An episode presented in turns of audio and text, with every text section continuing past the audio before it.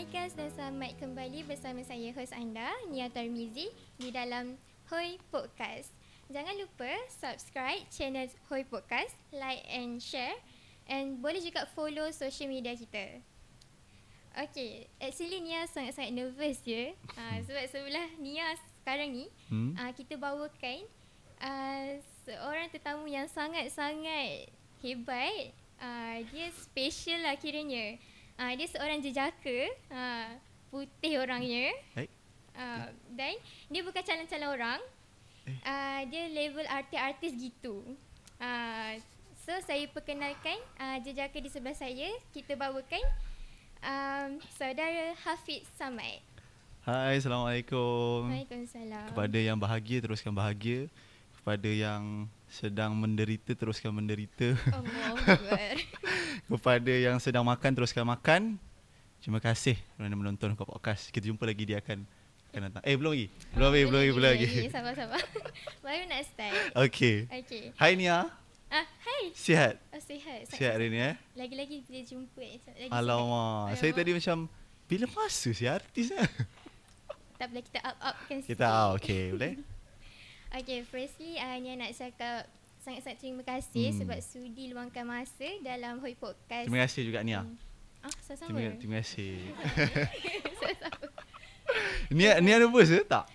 Um, Dia sikit lah Saya tengok sikit Tapi lah bila tengok macam hilang nervous. Ah hilang nervous Okay teruskan Mia Okay. Saya risau benda-benda macam ni Okay, so untuk pengetahuan semua, uh, saudari Hafiq bukan sahaja student uh, daripada kos FPQS, hmm. uh, dia juga uh, uh, final year eh? Final dia tahun akhir Okay, boleh tak saudara Hafiq terangkan atau share dengan kita punya audience hmm. uh, tentang latar belakang lah. Latar belakang. Kok-kok ada yang nak masuk line ke kan? Ah gitu. betul lah tu Okay. Kamera ni sini Sana Huh? Sini Mana-mana Sini je, okay.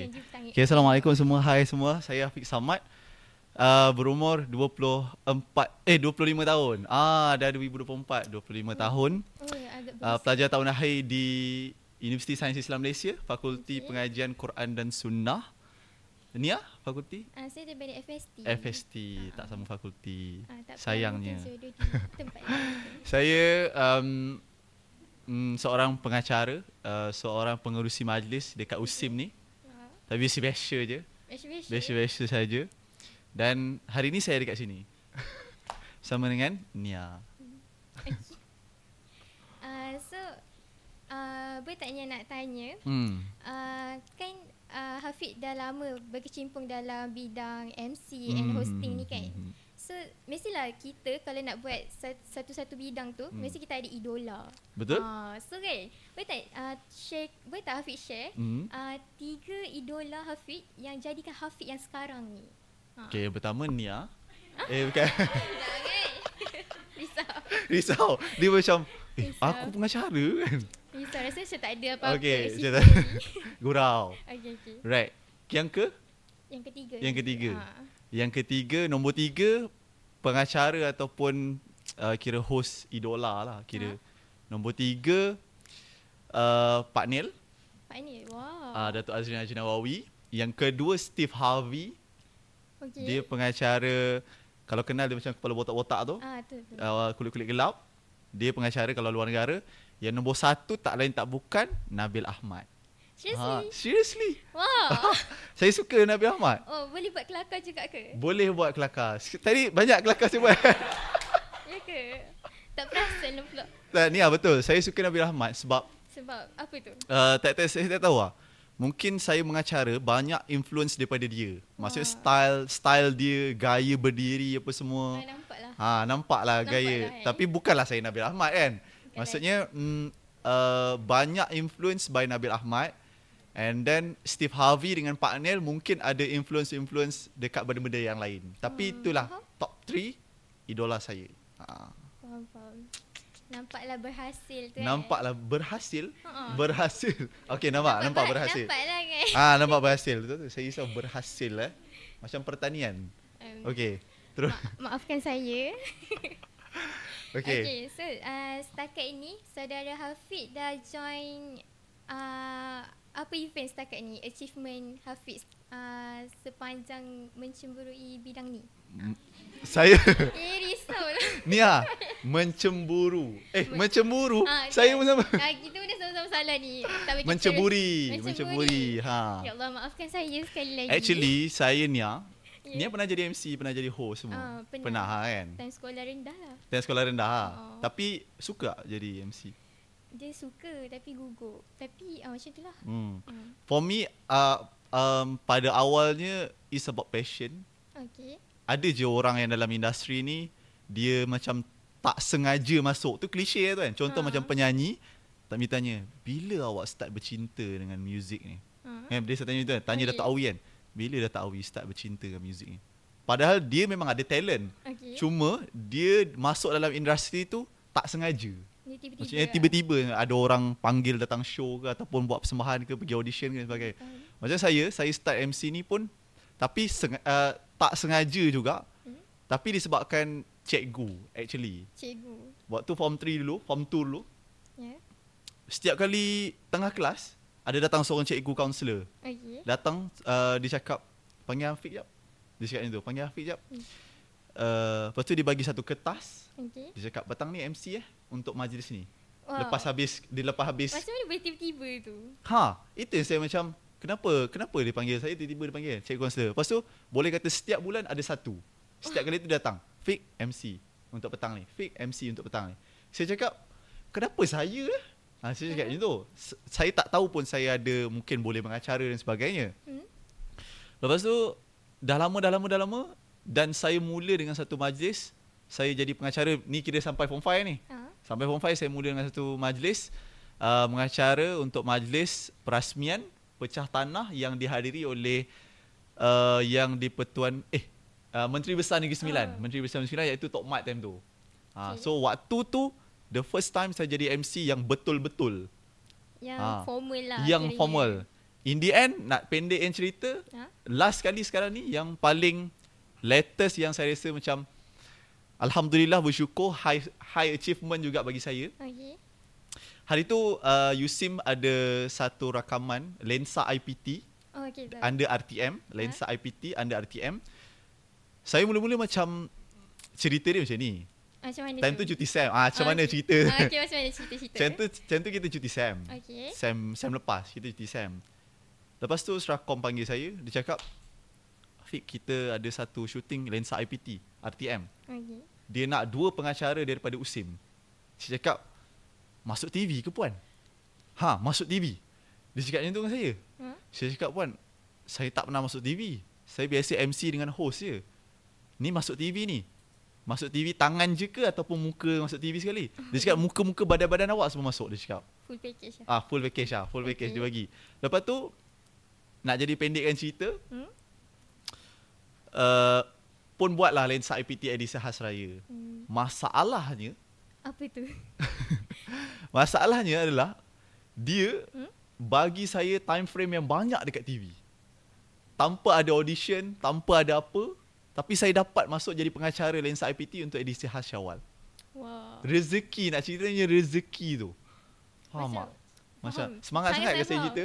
Tak, dia, dia rasa telah terpegun tau. Macam kita Yes. tak- No, bagi saya pun saya terkejut dan uh, bagi saya rezeki alhamdulillah. Alhamdulillah tu Hmm. high achievement actually sekarang ni Wah. dapat jadi pengacara jemputan untuk lensa IPT RTM raya tahun lepas.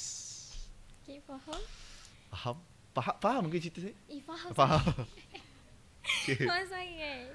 okay. macam tu lah. Shooting dekat DTC. Oh, dekat DTC. Hmm, dekat DTC tu. Hmm. Tu bila? Raya tahun lepas. Bulan... Kita raya tahun lepas. Bulan 3. Rasanya. Bulan 3 kan? Oh. Ah bulan 3. Raya tahun lepas bulan 3. Alhamdulillah. The high achievement now lah bagi saya. Saya dapat so, masuk ada TV. lagi lah nak. Ada lagi insya-Allah akan datang. InsyaAllah. Insya-Allah. Ni ada doakan. Okay. Okey. Uh, so, kita teruskan. Mhm. Uh, apa tak dia nak tanya uh, apa sebenarnya perbezaan antara MC dengan hosting tu sendiri? MC dengan host. Uh -uh. Yang rasa bukan je yang tertanya. Mhm. Audience kita pun mesti tertanya apa beza dua tu. Hmm. Ah, Actually sebenarnya MC dengan host ni dia dua-dua pengacara. Okay. Maksudnya dia mengendalikan majlis. Hmm? Cumanya MC ni dia mengendalikan majlis dekat rostrum. tempat berdiri tu, Ha. rostrum, banyak kali langgar ni. Tak apa. Dekat rostrum and then uh, host ni dia mengacara dekat TV, social media um, ataupun dia host untuk uh, rancangan-rancangan macam Maharaja Lawak Mega. Dia lebih santai Dia lah. lebih santai uh, Oh. Gegar Vaganza Macam Nabil Kita tahu dia host. Nabil Ahmad dia host. Kalau macam MC Kita tahu One of yang terkenal Pembaca berita RTM Syahril Syarafuddin Hmm. Antara pembaca pembaca berita RTM lah. Yang kira kalau saya sebut Orang kenal dan orang cam. Banyak je lagi MC-MC yang lain. So basically MC ni Formal Hmm? Host Dia tak formal Macam Nia sekarang ni Ah, tengah hosting. Tengah hosting. ha, itulah beza dia. So Okay. tapi saya nak tanya saya minat yang mana? Ah, boleh juga. Boleh juga boleh ah. share kan dengan orang. Ha, dia tak tanya pun saya tanya. tak apa full package. saya be- uh, sebenarnya uh, kalau Mia kalau Nia niat minat minat yang mana? Minat motor hosting lah sebab dia Motor macam hosting. motor santai kan. Tu santai. Ha. Kalau saya saya minat kepada hosting juga pengacara. Hosting. Cuma uh, bagi saya uh, setiap bagi saya setiap host tak uh, kalau dia tak jadi pengurusi majlis MC pun tak apa. Hmm. Sebenarnya tapi orang yang jadi MC tu mostly saya rasa kena jadi maksudnya kena boleh jadi host. Like that. Dapat? Dapat, dapat. Dapat sesuatu? sangat. like dan subscribe. Okay, uh, so uh, soalan kita before Mhm. kita nak Mm. uh, berehat, Mhm. uh, macam Nia, Nia Hmm. pernah join bengkel MC tau. Mhm. Lepas tu uh, lecturer yang bagi uh, sharing time ni time kat Matrix. Uh, sebab ni ada dari Matrix. Hmm. And then uh, lecturer tu pernah cakap uh, MC ni dia main character Hmm. untuk control uh, kita punya event. Ah. Uh, so kan So macam kita tahu bila dah lama-lama audience kita akan bosan, akan tarik Hmm. muka lah, akan macam laluk kan. Mhm. So apa strategi oh uh, macam mana Hmm. uh, Hafiq tackle uh, perhatian penonton tu? Hmm. Uh, boleh share sikit. Um, Nia tahu tak MC Hmm? MC stand for what? Tanya, try, tanya je, tanya je. Macam tak boleh nak jawab. Macam actually MC tu sebenarnya M Ah, master, masa? C tu ceremony. Okay, Master of ceremony. Ha, sebenarnya stand of MC tu. Ada orang kadang-kadang dia je E M C E E. Hmm. Kan? Tapi ada setengah orang panggil MC. Actually master of ceremony. So master of ceremony tu kira pengemudi majlis. Ha, so uh, Nia pernah join bengkel MC. Ha. Dia orang mesti ajar cara nak jadi MC semua kan. Tapi kita nak tahu lah tips dia Kita- daripada. Uh, untuk tackle audience. Ah. Saya pernah tau. Saya jadi host. Okay. Lepas tu one satu majlisnya. Saya tak menjadi langsung joke saya. So macam mana? Saya jadi host, bila kita jadi host, Okay. kita kena ada dua skill. Satu pengacara, jangan takut. Yang kedua sekarang ni kena datang dengan package, kena buat joke. Faham? Kalau tidak orang takkan tu. Kecuali forum halal wal Islam perdana. Oh. Ah, kecuali lah, Faham, kecuali. faham. Yes, Ah, yes. itu pun sehari dia ada buat joke. Maksudnya dia start tu dengan joke apa semua kan. Kita kena ada dua skill untuk jadi pengacara sekarang ni. Faham? Nabil dia ada dua-dua benda ni sebab tu saya minat. Dia ada joke and then dia boleh mengacara. Okay. Um, saya pernah satu satu majlis ni. Hmm? Saya eh, host. Time ni saya diploma. Hmm? Tak menjadi langsung. Audience semua pandang saya dengan muka yang macam Benda dia ni kan. Ah, kau apa benda? apa- Kau dah lah tak dia ni handsome. kan. Lepas tu kau buat kelakar tak kelakar tak jadi. Okay. Majlis tu Faham. gelap, majlis Okay. tu gelap tapi saya nampak audience. Ah. Ha. So how I counter that? Macam mana kita nak berhadapan? Nia buat joke kat saya, saya macam benda kau buat apa? Ah contoh, Oh. contoh Nia buat joke macam tu kan. Kan? Mesti Nia macam Geram. uh, geram, lepas tu Ah. Nia macam aduh, exhaustednya rasa macam aku dah tak nak jadi host kan. Betul? Contoh Nia tanya soalan saya macam ah macam tu lah Nia, lebih Uh-huh. kurang kan. So how I counter? Ha? sebenarnya you kena keep buat lagi buat lagi sampai you jumpa satu tune Hmm? yang betul-betul orang akan entertain dengan you. Ha, macam tu. Maksudnya satu you satu majlis you you fail, Okay. another majlis you kena study homework untuk buat joke yang tepat terutamanya tengok YouTube pengacara-pengacara yang bagus. Hmm. So jangan keep bukannya semua pengacara ni dia buat joke jadi. Faham. Kadang-kadang ada yang ada case pun kan. Hmm. Buat joke terlampau lebih and then kena saman lah bagai kan. Ha, so benda tu sebenarnya pengalaman dan juga you kena keep buat homework. Yang penting kena buat homework. Ingat kita orang ni mengacara tak ada buat research Ya. juga. Mesti ada buat research kan. Bukan study je nak buat research. So kena buat research and keep buat dan terus buat. Ha, buat macam motivasi kan. Nampak sangat. okay, so uh, banyaknya uh, Hmm. yang Hafiq dah share dekat kita semua. Um, so sebelum kita ke next slot, Hmm. kita berhenti dulu uh, seketika uh, dan setia menunggu Kan ada nasi ayam? Tak ada. Nasi ayam nasi ayam dah habis. dah habis. dah. Okey, kita apa? Okay. Okay, bye-bye semua. Okey.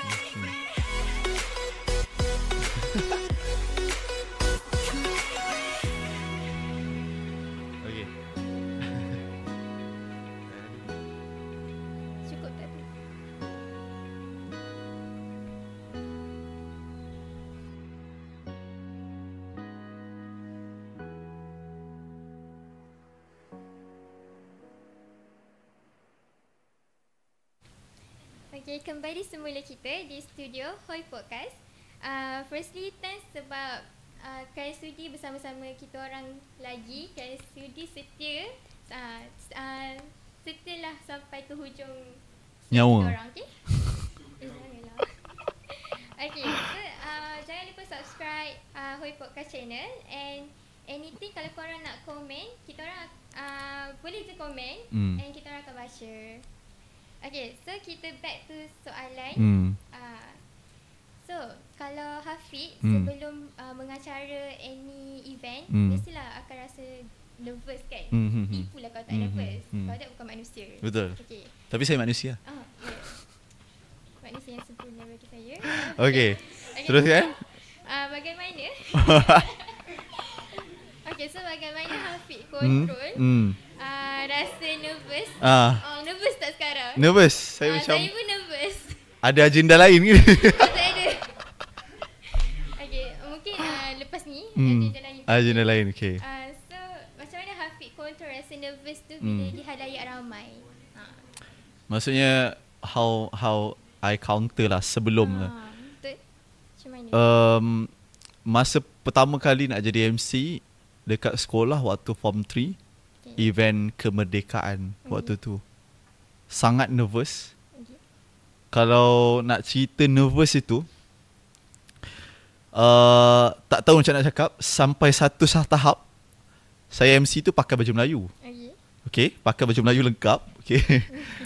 uh, dekat atas pentas time tu, semua satu batch saya ada. Ha? And then saya MC waktu tu tengah hari. Nak tahu tak macam mana nervous sampai tahap macam mana? Macam mana Sampai samping saya tercabut. Tak perasan lah. Bukan tak uh, kira saya tak tahu lah sampai nervous dia sampai tahap macam tu. Tapi pakai seluar lah. Tapi time tu ada seluar. Memanglah. Okay. Nak cerita ya, Okay. nervous dia tu sampai kan kita ikat samping pun tak ketat. Sampai Oh. telung tel, ter, kilo ni sembilan panggil telondeh. Keluar- Dah dah dah ter, ter, terbuka. lah.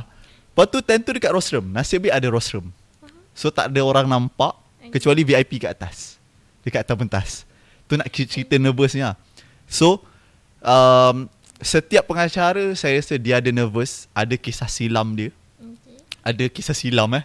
Dia ada ada waktu-waktu yang dia nervous. Uh, ada waktu-waktu yang dia uh, tak nervous. Tapi Nia tanya soalan apa tadi? Mana Hafiq control rasa nervous? Control rasa nervous. Ah. Okay. Uh, setiap pengacara dia ada nervous dia. Dia ada walaupun dia partner mesti dia starting dengan nervous. Ya, manusia kan? Manusia. Ha. So saya dengan saya starting saya nervous tu lah dengan samping telondeh lah. Oh, ya. Ah, so, so ha, Okay. lepas tu saya banyak lagi mengacara, mengacara, mengacara. Dan alhamdulillah how to control the nervous. Hmm. Kita first kali tak boleh hi, tak boleh hilangkan nervous. Setiap kali saya mengacara sampai sekarang, MC ke ataupun hosting ke, mesti akan ada nervous. Betul. Kan? Cuma kita boleh kurangkan dia dengan kita buat homework. Ada tiga homework yang paling penting. Okay. Pertama, tarik nafas. Nafas. Okey, saya kena mula dengan sini sebab nanti kalau jari tu. Okey, tarik nafas. Okey. Yang first tarik nafas ni nak mengacara ni. Hmm. Tarik nafas. Yang kedua adalah kita familiar dengan audience kita. Contoh, sekarang ni siapa audience kita? Kawan-kawan kita Ah. ataupun atuk-atuk kita. So kita study the content yang kita boleh cakap dengan dia orang. Laras bahasa yang okey. Yang ketiga adalah sentiasa kita uh, faham majlis apa yang kita mengacara. Kalau kita tak ada tiga benda ni, so susah lah untuk kita mengacara. Contoh, kita buat joke Ha? untuk audience yang uh, umur 60-an. 60-an Tapi kita buat joke Kita guna perkataan pisang Kita guna perkataan-perkataan yang kena dengan jiwa kita Ha. Umur 20-an Ha. Tapi yang audience dengan kita ni umur 20-an So tak kena lah So yang pertama tarik nafas Okay. Study Lepas uh, tarik nafas tu lepas lagi. Okay lepas tarik nafas tu lepas lah Okay. Tarik nafas lepas Okay Lepas tu uh, Lepas tu apa? Lepas tu study Study the audience Kenali audience And then study Tentative Content Majlis yang kita nak mengacara Okay. Saya percaya semua orang boleh jadi pengacara Cumanya You kena banyak mengacara Baru You boleh jadi pengacara yang bagus Bagi saya Dia hmm. maksudnya uh, lagi banyak pengalaman lagi bagus kita boleh bagi. Yes Kalau orang tanya Nia Contoh Nia tanya kan Ha? Macam mana Afiq nak control nervous Susah kan Uh? Bagi saya Saya pernah Saya MC wedding Okay. Kan MC wedding orang Saya pernah Tersilap Sebut Nama ayah pengantin Okay, macam mana tu? Saya time tu Dah kira zaman gelap dah saya tu Okay. Saya tersa- tersalah sebut nama ayah pengantin Saya cakap Tersyashul lah. Tersyashul Dia bukan tersyashul, dia tersilap terus. Tersilap terus Okay. Dalam bahasa Arab kita panggil sabakul lisan Oh, Ah itu dia Jodoh betul ni. Okay, Okay. FEQS, FEQS. Ah, Fakulti Pengar- Pengajian Quran dan Sunnah. Saya tersilap nama ayah pengantin. Okay. Bagi Nia tu masalah besar. Ui, masalah sangat. Masalah sangat. Sangat. Sangat-sangat masalah. Bagi saya time tu saya habis mengacara tu saya macam lepas ni aku memang tak ada dijemput lah ni. Mhm. Tapi alhamdulillah ada lagi keep rezeki tu. Alhamdulillah ada lagi walaupun saya dah buat silap. So ki- kita jadi pengacara ni kita kena buat silap. Jangan rasa macam saya tak ada buat silap. Saya pernah habiskan majlis orang tu awal. Majlis wedding habis pukul 4. Ah. Saya habiskan pukul 2.30. Oh, awal sangat. Lepas tu catering tu cakap, "Weh dik, asal kau penutup awal sangat?" Hmm. Wih, haa lah kak Sebab tengok Sebab dua setengah Kadang-kadang Dah tak ada orang Dua setengah ke lebih tu Nak dekat pukul tiga tu Orang dah tak ada Lauk pun dah nak habis So I tutup je Saya tutup je time tu So lepas tu kakak catering tu cakap Eh dik Majlis habis pukul 4 Kau ingat dah tak boleh makan Lepas tu saya punya rasa bersalah Sampai balik tu Tak boleh tidur. So saya banyak buat silap. You Bila you buat banyak lagi silap You akan more better Better and better And insyaAllah butter Ah, InsyaAllah. Okay, macam kita sentiasa belajar dari kesilapan yang kita buat. tu. Yes. Dan you kena banyak mengacara. Hmm. Okay. Ha. Mungkin lepas ni saya boleh jadi pengacara. Yes. Untuk wedding saya. Ah, Ah, Untuk wedding. Bukan wedding kita. Ah, bukan Oh, okay, okay, okay. pengacara. Ah, saya risau ni. Risau. Boleh balik sekarang? Okay. tak apa ni ah, gurau-gurau. Ha. Okay. Ah, nervous pula cakap Ah. macam tu. okay. Shaking tu. Sekejap, tarik nafas. Ah, ha, tips ha. ikut tips. Okay. Uh, so, kita pergi ke soalan yang seterusnya. Hmm, hmm, hmm. Um, Banyak soalan nak tanya eh? yelah, sebab nak kenal kan. Ah, nak kenal. Okay. Okay, okay.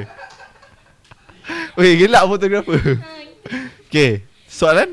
uh, kalau Hafiq pernah dengar lah kan, uh, kita ada satu TikToker famous ni. Mhm. Uh, kita kenali dia sebagai Zidin Aziz. Ah, ha, ada ha. saudara-saudara Hmm, kan. hmm, hmm, hmm. Um, dia pernah tau uh, alami masalah teknikal. Hmm, hmm, hmm. Di mana time dia jadi MC, Hmm. uh, ustaz yang sebel ustaz yang sebelum dia Hmm. uh, terambil skrip MC dia. Hmm, hmm. So uh, dia cuba uh, relax Hmm. and try control ambil balik uh, skrip dia tu.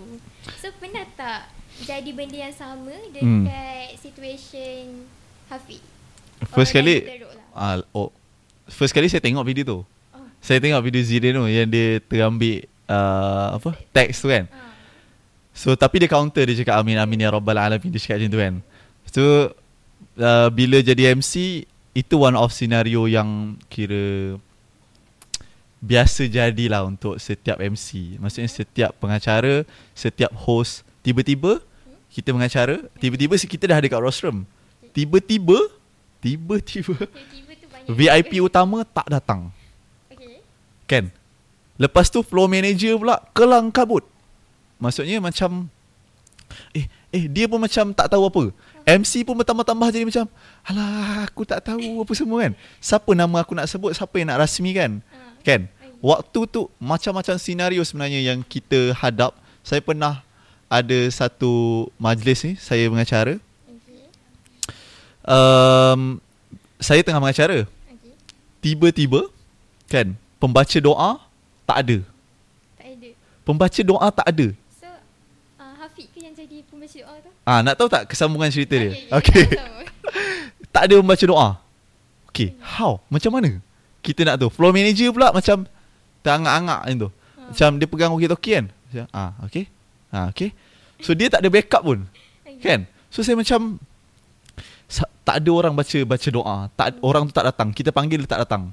Macam mana nak counter majlis tu? Macam Zidane tu dia tergambil je. Ah. Ustaz tu boleh bagi balik. Ah. Ini pembaca doa tak datang ni ah. Saya time tu macam ya aku tak nak baca doa. Kan? Maksudnya teks doa ada. Tak ready lah. Yes, kita tak ready lah. Kita expect ada orang ah. Ah. So how I counter? I kena buat. Saya kena buat benda tu.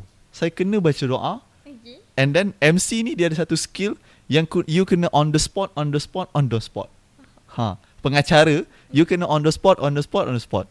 Faham? Maksudnya you kena cepat, otak kena bergerak cepat, nak apa yang cakap kena cepat. Semua kena bertindak dengan standby. Dia Ha. Sentiasa dalam situasi Hmm. spontan. Yes. Macam mana sampai boleh terlondeh? Ah. Ha, waktu tu kan. Okay. Macam mana nak counter benda tu? Okay. Itu pun masalah juga kan. Ya, saya masalah. Sangat masalah. Sebab tu pakaian kita bila bila tu kan. Hmm. So waktu tu kita kena cepat bergerak and then kita kena pastikan audience kita tak ada gap. Contoh eh, saya mengacara. Lepas tu ada satu gap ni VIP datang naik atas lambat ke ataupun te- majlis tersenyap sekejap ke, tu sebenarnya kegagalan bagi seorang MC. Bila majlis tersenyap kejap. Ha. So bagi bagi seorang MC, you kena entertain orang, you kena buat orang gelak, you kena buat orang fokus dekat you. Ha. So itulah dia antara momen-momen jadi MC pada tak banyak apa momen kan. Momen jadi MC yang yang tak best tapi pengalaman. Hmm. So, kita belajar lah. Kita belajar. Hmm. Okay. So, sangat menarik. Sangat menarik, okey. Sangat menarik. Saya dah tahu ayat tu memang sangat menarik, sangat menarik, okey. Uh, maaf lah sebab kat kepala otak ni uh, menarik. Ah, okey, faham? Okay, so uh, boleh tak Hafiq Hmm. share untuk last soalan kita? Hmm. Uh, Hafiq share uh, apa nasihat untuk para-para newbie Tata ada yang antara audience kita ni Hmm. nak try Hmm. uh, Hmm, boleh? bidang MC ni. Ah. Ha. Saya ada satu rahsia. Apa tu? ha. Saya ada satu rahsia. Saya tak pernah bagi tahu sesiapa. Okay, boleh share lah ni. Ini rahsia tentang Usim ah. Okay. 2020 sampai 2022 saya online dekat rumah Ah. Sama dengan abang Hadi kita. Kita orang bash online. Ke Nia pun bash online? Eh, saya baru first year. Baru first year. Okay. Saya bash online 2 tahun saya kat rumah. Okay. Saya tak dikenali pun dekat Usim. Okay.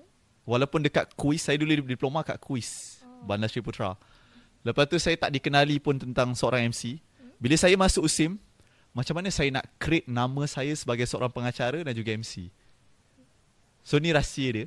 Saya masuk 2022 hujung Sufa kita Sukan antara fakulti Ha? Kan ada majlis opening ceremony Ah. Masa 2022 tu saya jadi pengacara untuk majlis opening ceremony. Rahsia dia adalah daripada tadi rahsia kan. Rahsia dia adalah kan saya tak dikenali. Okay. Macam mana saya nak dapat slot saya nak jadi pengacara untuk Sufa? Macam mana tu? Macam mana tu? Ah. Saya yang pergi contact Exco Sukan MPP time tu. Okay. Saya cakap dengan dia, saya nak jadi pengacara untuk Sufa. Dengan berani saya cakap macam tu. Bagi saya Sufa adalah majlis terbesar betul tak? Dari dalam musim. Memang semua orang datang. Lelaki, perempuan, semua kira staff-staff pun datang kan. Saya cakap dengan dia, saya nak jadi pengacara untuk Sufa opening ceremony. Saya cakap macam tu. Saya cakap kira Saya tiba-tiba offer diri je kan Lepas tu Dia cakap okay Saya pun terkejut Dia okay kan saya. Dia tak kenal pun saya Esko, kebudaya, uh, esko sukan time tu. And then staff okay And then saya jadi pengacara Tiga orang dengan ada lagi dua orang kawan saya. So bagi nasihat saya Untuk orang You Nobody. Okay. Okay Dekat USIM you nobody. You kena offer diri you You kena make the exposure. Kena bagi orang kenal you. Then You kena try banyak benda. Ha Tu rahsia. Saya tak pernah bagi tu Eksklusif untuk uh, Nia. Eh Eksklusif untuk uh, Eksklusif untuk Apa? Audience kita. Audience kita Hoi Podcast. Ah, So you kena berani. kepada yang nak nak join eh, nak join eh kepada yang nak jadi seorang pengacara MC ataupun nak bercakap depan halayak ramai lah senang cerita depan kamera kena offer diri sebab you bukan siapa-siapa. Bukan Nabil Ahmad masuk Yusim tak. Saya pun deng- saya pun mula dengan offer diri Faham? and then you polish yourself Okay. and then insyaallah InsyaAllah. insyaallah dengan lahirnya integrasi munakli dan akli InsyaAllah. Okay. Uh, sekarang musim kan? ah serius Okay, so uh, okay korang uh, kena berani lah. Kena Hmm. berani uh, tunjukkan diri. hmm Sebab macam saudara Hafiz cakap, kita nobody. So, kita nak bagi orang kenal kita, kita kena ke depan. hmm betul So, uh, Nia rasa hmm sampai situ je. Nia rasa okay Dan, uh, sangat-sangat uh, happy and banyak gila ilmu Hmm. yang dapat hari ni. Thank you Nia. Uh, bukan uh, senang tau nak Hmm. jumpa orang calang-calang macam ni kan. Uh, tak payah. Tak payah. Okay. Ni pun melalui hadi ni. Ah, betul. Saya tak tahu nak respon macam mana kan. Okay. Okay. So, uh, terima kasih sangat-sangat. Sama-sama. Thank you juga Nia. Thank you Hoi Podcast sebab jemput saya. Mungkin lepas ni Hoi Podcast boleh panggil lagi. Ah, insyaAllah. Dia ada dulu kan. Okey, terima kasih kepada audiens kita yang setia bersama-sama kita hingga ke hujung. uh, Thank you. kita. Thank you. And, uh, maaf kalau ada sebarang kekurangan. Eh, tak ada kurang. Tak ada. Lebih. Okay, so jangan lupa subscribe and Hmm. support Hoi Podcast channel. Uh, jumpa di episod yang akan datang setiap hari Rabu jam 9 malam. Bye. Bye-bye. Thank you.